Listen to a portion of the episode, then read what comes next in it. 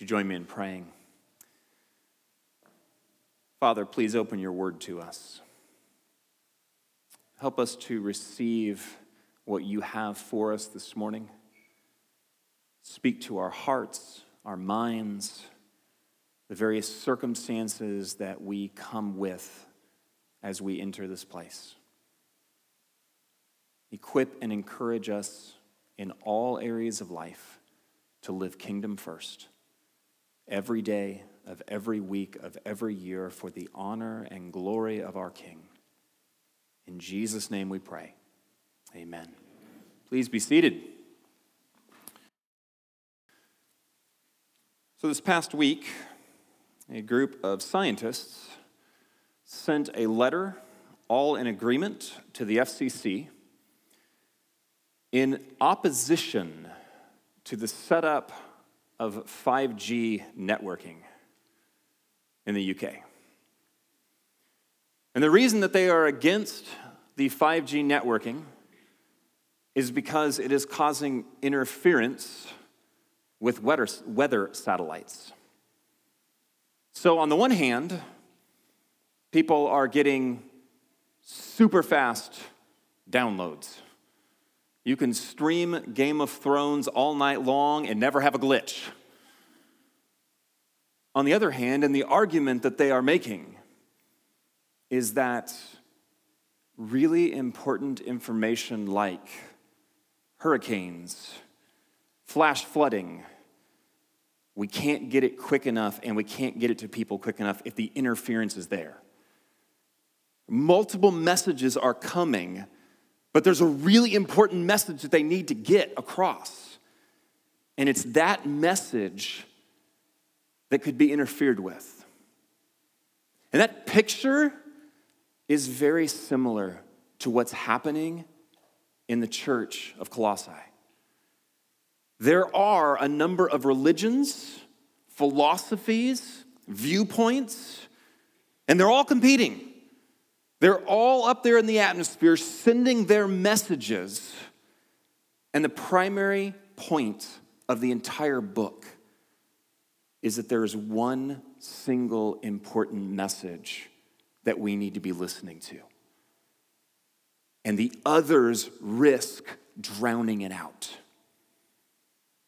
And so, what's going to happen as, you keep, as we keep going through this book is he's going to get to some of the specifics some of the ways in which that message could be drowned out, some of the ways in which that important message is meant to impact our lives. But he wants to start with the very core principle that will undergird everything else he's going to say. Open your Bible, if you would, to Colossians chapter 1. We're starting in verse 15 with that hymn. And here's the first thing that Paul would want this church and our church and every Christian church across the globe to know. In Jesus, we learn the truth about God. Verse 15 He is the image of the invisible God. That word image is really important. It is a word that in the Old Testament, they were very specifically commanded to not make any images of God. In fact, in Deuteronomy, Moses goes so far as to somewhat offer an explanation for this. Moses says, When you saw God on the mountain, you saw no form, no shape. And because of that, you are to make no form. Unlike the rest of the religions, where they would make an animal, they would make a, the star, they would make something represent or be the icon, the image of their God. He says, Nothing in all of creation is like Yahweh. He is distinct and separate from the creation. So you cannot make an image. An image in the ancient world, it was the way you saw the God. It could contain the God. You could pray to that image because the power of the God could come through that image. And he says in the Old Testament, nothing on earth, Nothing in the universe can represent Yahweh. And then all of a sudden, we get to Colossians 1, and he says, Jesus is the image of God. And all of a sudden, for the first time, the invisible God that we cannot see has become visible. And in Christ, we can now see who God is in a way we could not before Him. So that as we see what He does as He goes through the Gospels, as we watch the way that Jesus weeps over Jerusalem, do you know what you're seeing? That is God weeping. That's what God is like. When a leper cries out to Jesus, and even though everybody has rejected that leper, Jesus goes to him and heals him. That's what God is like. That's what you're seeing. When Jesus spends all of this time, three years, with these 12 men, and even at the end, they still aren't getting it. And yet, he doesn't berate them. He's still patient with them. That's what God is like. When you get into John 21 and Jesus comes to Peter, and Peter has lied to his face, Peter has rebelled and rejected him publicly, and yet Jesus is coming to Peter to restore him. That's what God is like. He is the image of God. And so in Christ, we learn the truth about what God is like, what his character is like, what his passions are, what his desires are. We see it in Jesus.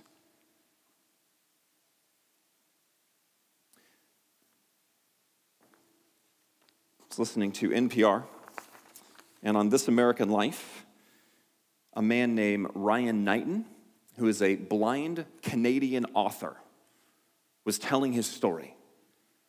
And I just want to read a portion of it. This is from Ryan Knighton. I couldn't wait to tell my daughter that I'm a blind guy. And I'm not saying I was excited to tell her. I'm saying I couldn't wait to tell her in a way that she could actually grasp the basic concept of blindness. The trouble is, a two year old can't imagine what it's like to be another person, let alone imagine an entirely different physical reality like blindness. I'd say to her, Papa sees what you see when you close your eyes, but mine are open, which makes no sense to anybody. So miscommunications began to pile up. One day, I'm standing in the hallway of our house, and Tess either kicked or rolled this Nerf soccer ball to me. Now, foam soccer balls are really quiet. You see my problem. And it rolled by, yes, and I ignored it. But I didn't know it was there. And she got upset. She wants to know why I didn't kick it back to her. Why didn't I want to play with her? And she began to cry. Now, I don't even know what's going on.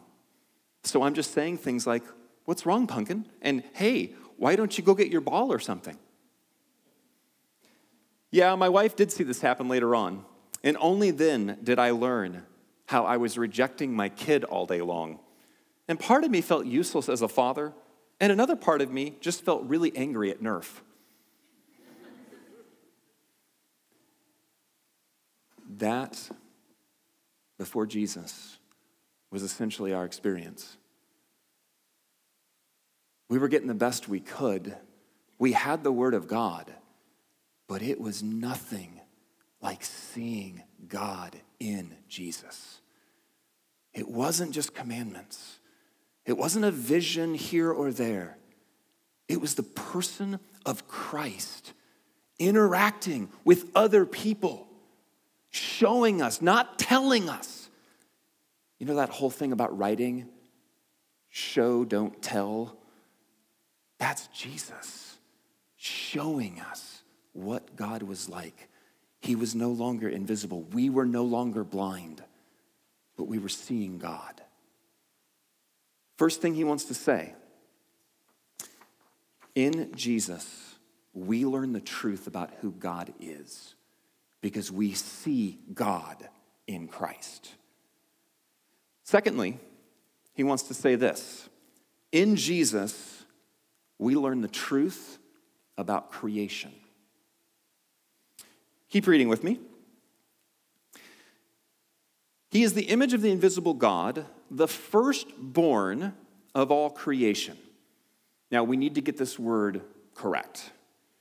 Creation did not have a child, and then more after that. And Jesus was just the oldest sibling.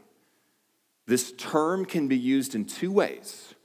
One describes a chronological birth order, one describes the priority or preeminence given to someone as if they were like the firstborn. That is the way that it is quite often used in Scripture, and it is the way that is being used here.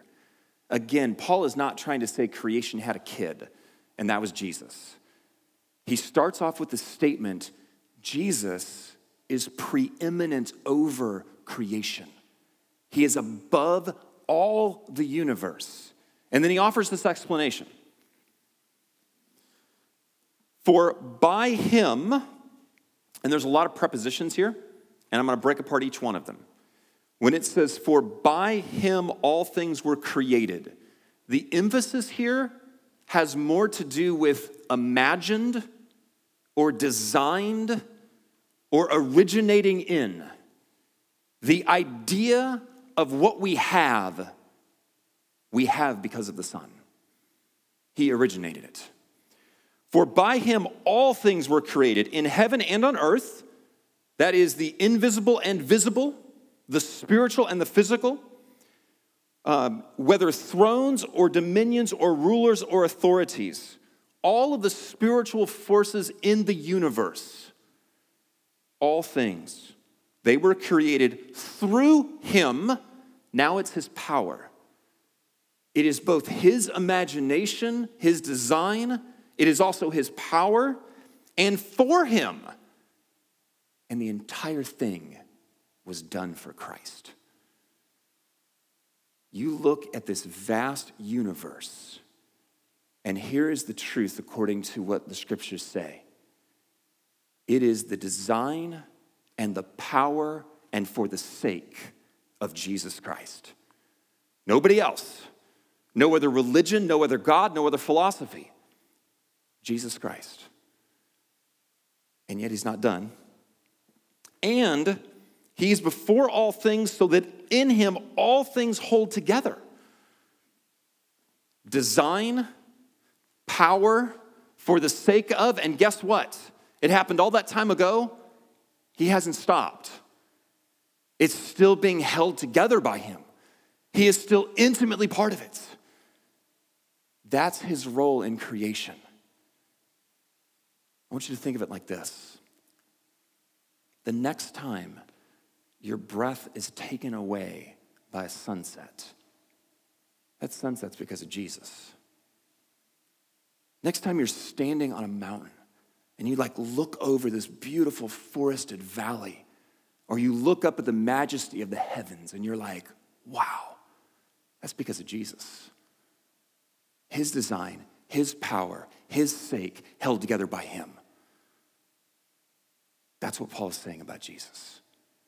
That's who he is. He is both the image of the living God in a way that nobody, anything in all of creation has ever been. And when you get to the creation, he's its originator, he's its power, he's the reason it was done, and he's the reason it's still together. All of it's him. A friend of mine, a couple of years ago, told me this story. He was working with his daughter over the summer as she was getting ready to go to school. And the first thing he started working with her on was counting money. And so he took a quarter, a dime, a nickel, and a penny, and he stuck them in front of her. And she said, You know, who are these guys that are on these coins? And he said, Well, you know, here's the quarter. That's George Washington. He's our first president. Here's the dime. That's Roosevelt. He was a very important man that took us through a number of important things. That nickel there, that's Jefferson. Declaration of Independence, another really important guy. Then he got to the penny. So that's Abraham Lincoln. And he began to talk to her about slavery, Civil War. And he got to the Emancipation Proclamation. And he shared it, and then he paused, just sat there for a little bit, realizing the weight of what he was talking about to his little girl. And after a while, she became visibly upset. And he said, Are you okay? And she said, No, I'm mad. And he said, I understand. And I kind of tried to explain a little bit more to her, and she said, No, she stopped him. Why is he on the penny? It's only one cent. That's like nothing. He should be on a bigger number for what he did. He should be on a bigger number. And she demanded to know who she needed to talk to to get it changed. Here's the thing we must understand there are a lot of coins out there. There are a lot of philosophies. There are a lot of religions. There are a lot of gods. There are a lot of ways of seeing the world. Jesus isn't even a coin in the same category. According to Paul, according to the scriptures, he is in his own distinct category of existence. So far above, it would be like an infinity coin. You'd have to have one of those to have his image on it. And the reason he wants to start there is because if you don't have the right view of who Christ is, you're never going to understand what he's really calling you to. You're never going to understand what it means to follow him. You're always going to be in this place where you've got all the satellites, you've got all the coins, and you're thinking, yes, I'm following Jesus, but there's some things over here too. Maybe there's something over here that's better. Oh, no, no, no. And you may not think that. I may not think that. But if we don't have a proper view of who He is, we're not going to really understand what it means to follow. And we've got to know what it means to follow. Not only because of all the competing things out there, again, most of the book is going to handle that, but because of what he says next. Verse 17, uh, 18. And he is the head of the body, the church. He's the beginning. He's the firstborn from the dead, that in everything he may be preeminent. Because, church, as, I don't know, foolish, basic, in a way absurd as this sounds, he's our leader. He's our head. And do you know what it's like if you don't have a right view of who your leader is? Like, if we don't actually know who he is, how can he really lead us? I want to read something that was very convicting. This comes from A.W. Tozer, and it is about this very idea. And I just want you to listen, not as condemnation for the church, not as condemnation for anybody in here, but as a chance for personal reflection, both as individuals and as a church.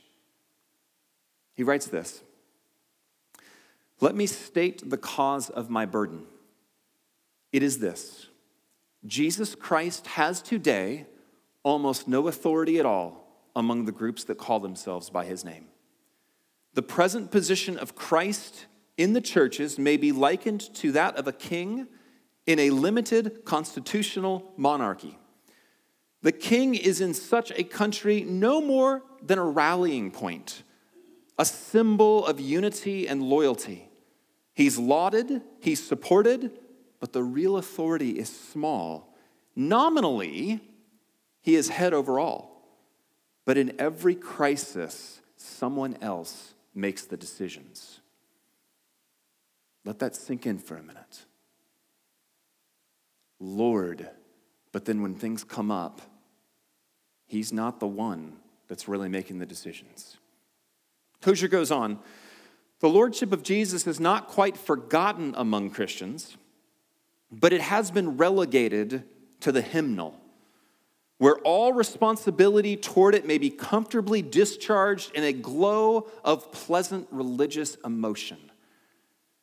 In other words, his lordship is most expressed when we are singing praise songs and feel really good. But when we step outside the church, that doesn't come with us. Or it's taught as theory in a classroom, but rarely applied to actual living.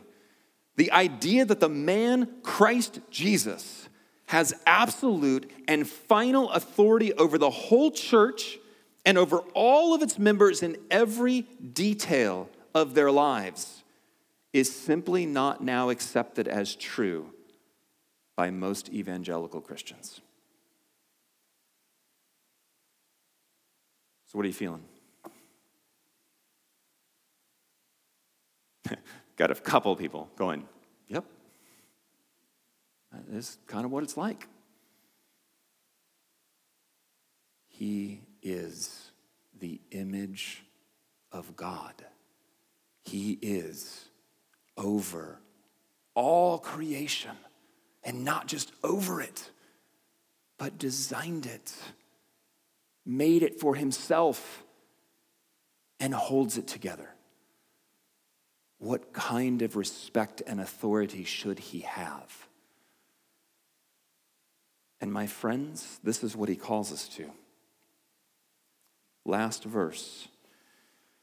For in him, sorry, last sentence, for in him all the fullness of God was pleased to dwell and through him to reconcile to himself all things, whether on earth or in heaven, making peace by the blood of his cross.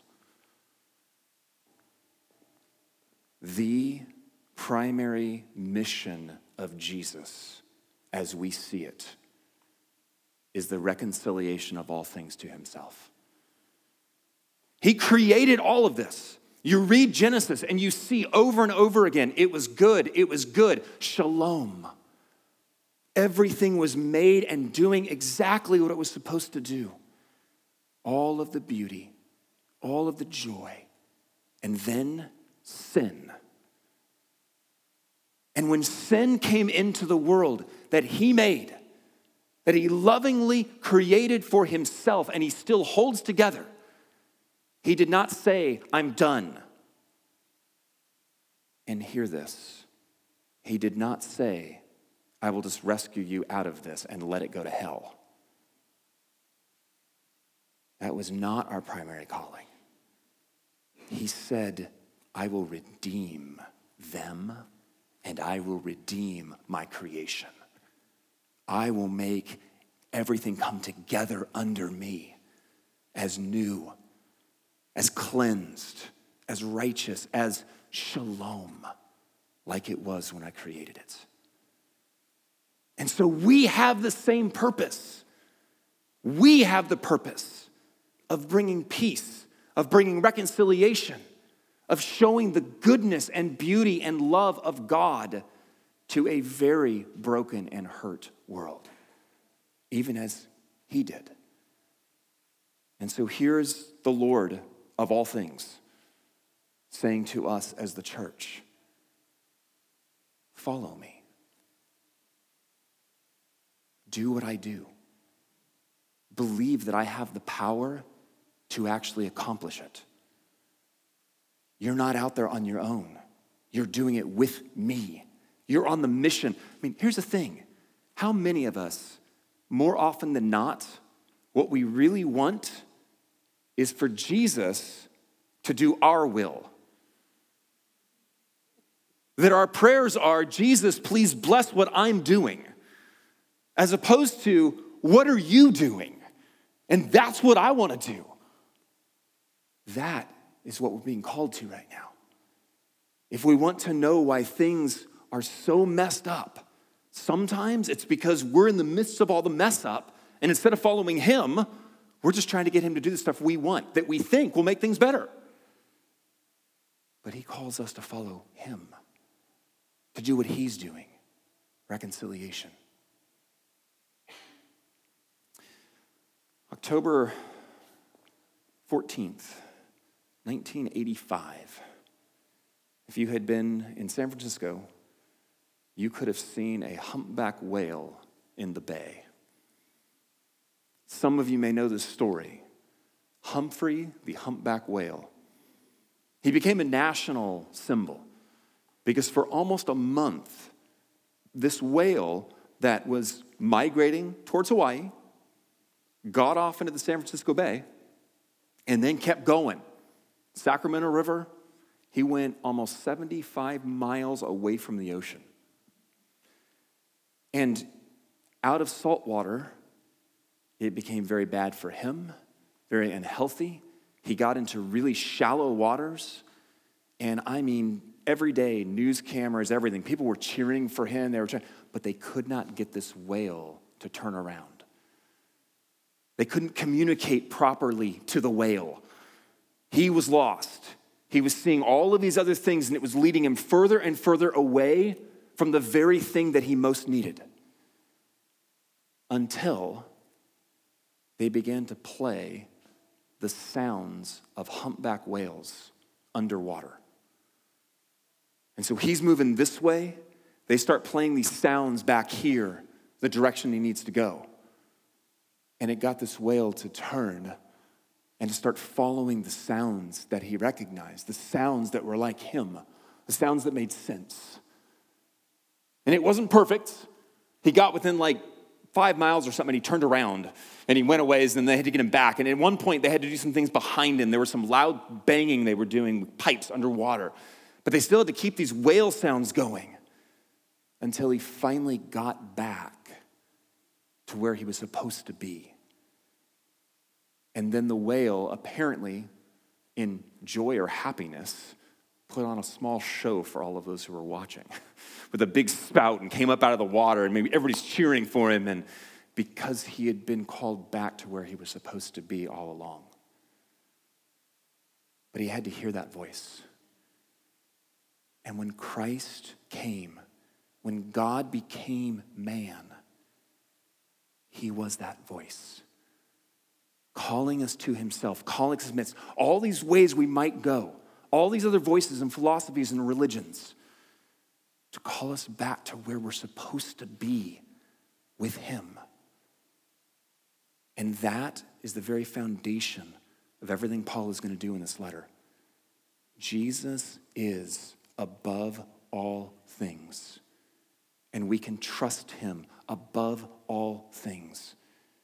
And so, with all the other voices, we can choose to listen to His, and He will take us where we're supposed to be. Let's pray. Father, with all the conflicting messages that we hear every day, messages that come from so many sources, at times, even ourselves, the, our own conflict